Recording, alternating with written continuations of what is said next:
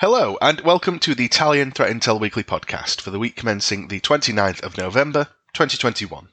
In InfoSec news this week, the TrickBot malware strain operators have been using a new method to check the screen resolution of a victim system in order to evade detection by security software and analysis by researchers. Last year, the TrickBot gang added various new features to their malware, which terminated the infection chain if a device was using non standard screen resolutions of 800 by 600 and 1024 by 768. In a new variation spotted by threat researchers, the verification code has been added to the HTML attachment of the malspam delivered to a potential victim. Researchers primarily analyze malware in virtual machines which come with certain particularities, especially on default configurations, such as running services, name of the machine, network card, CPU features, and screen resolution. Malware developers are aware of these characteristics and take advantage of this, implementing methods which stop the infection process on systems identified as virtual machines. In TrickBot malware samples from last year, for example,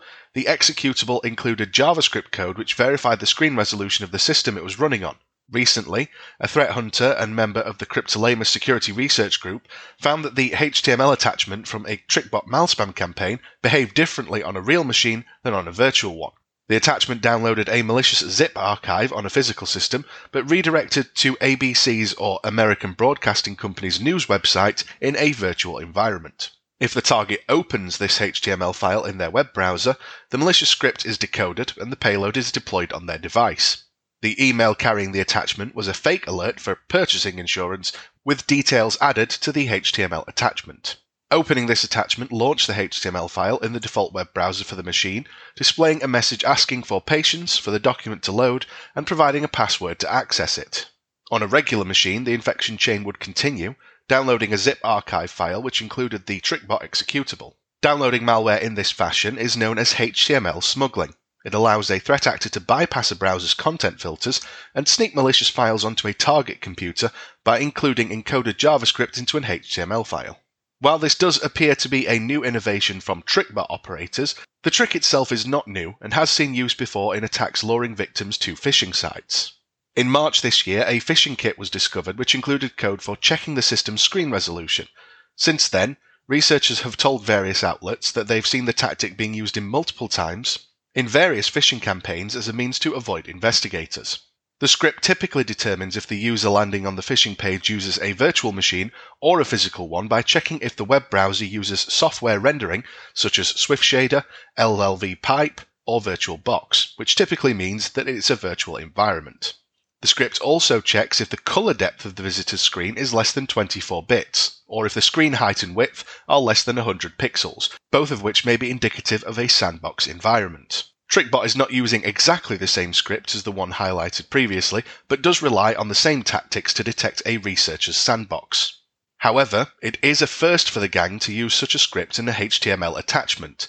This also may be the first time malware has used an attachment to run a screen resolution check rather than doing it on the landing page serving the malware executable itself. Where previously the malware only checked for non standard resolutions such as 800 by 600 and 1024 by 768, which are indicative of a virtual machine.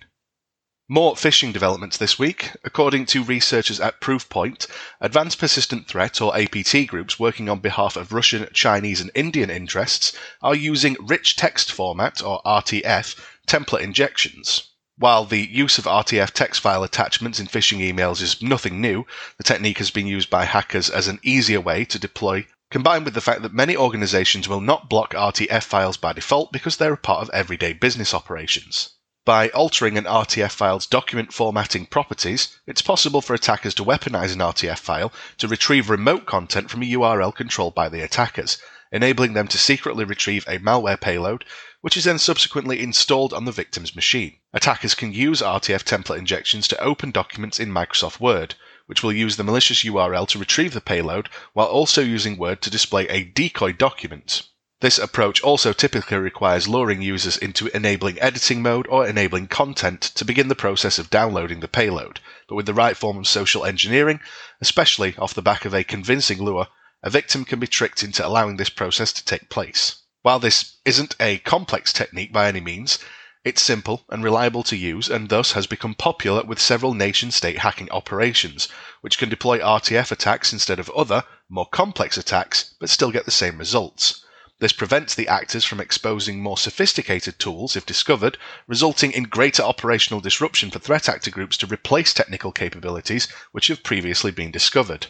According to researchers, the earliest known instance of an APT group using RTF template injections was back in February 2021, these injections were undertaken by the Do Not team, an APT group which has been linked to Indian state interests. Since then, several other state linked hacking operations have also been seen deploying RTF injections as part of various campaigns, including the group TA423, also known as Leviathan, an APT group linked to China, which has used RTF attacks in several campaigns since April. While only a handful of APT groups have attempted to deploy RTF based attacks so far, researchers are warning that the technique's effectiveness, combined with its ease of use, will likely drive its adoption further across the threat landscape, which could mean campaigns leveraging this technique are adopted by financially motivated cybercriminals. Earlier this week, researchers discovered several vulnerabilities affecting at least 150 different models of multifunction print scan and fax printers made by Hewlett Packard, or HP. Since the flaws discovered by these researchers date back to at least 2013,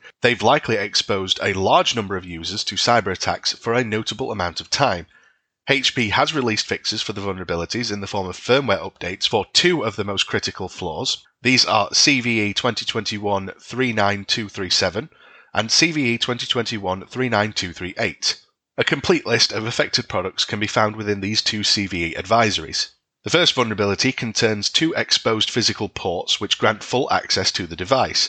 Exploiting it does require physical access and could lead to potential information disclosure. The second one is a buffer overflow vulnerability on the font parser, which is a lot more severe, having a CVSS score of 9.3. Exploiting this gives threat actors a way to perform remote code execution.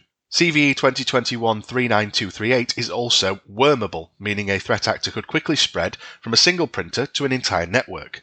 As such, it is advised that organizations upgrade their printer firmware as soon as possible to avoid large scale infections, which could start from this often ignored point of entry. Thank you very much for listening to the Italian Threat Intel Weekly podcast. Please do not hesitate to contact us should you wish to discuss any of the items outlined here, and thank you very much for listening.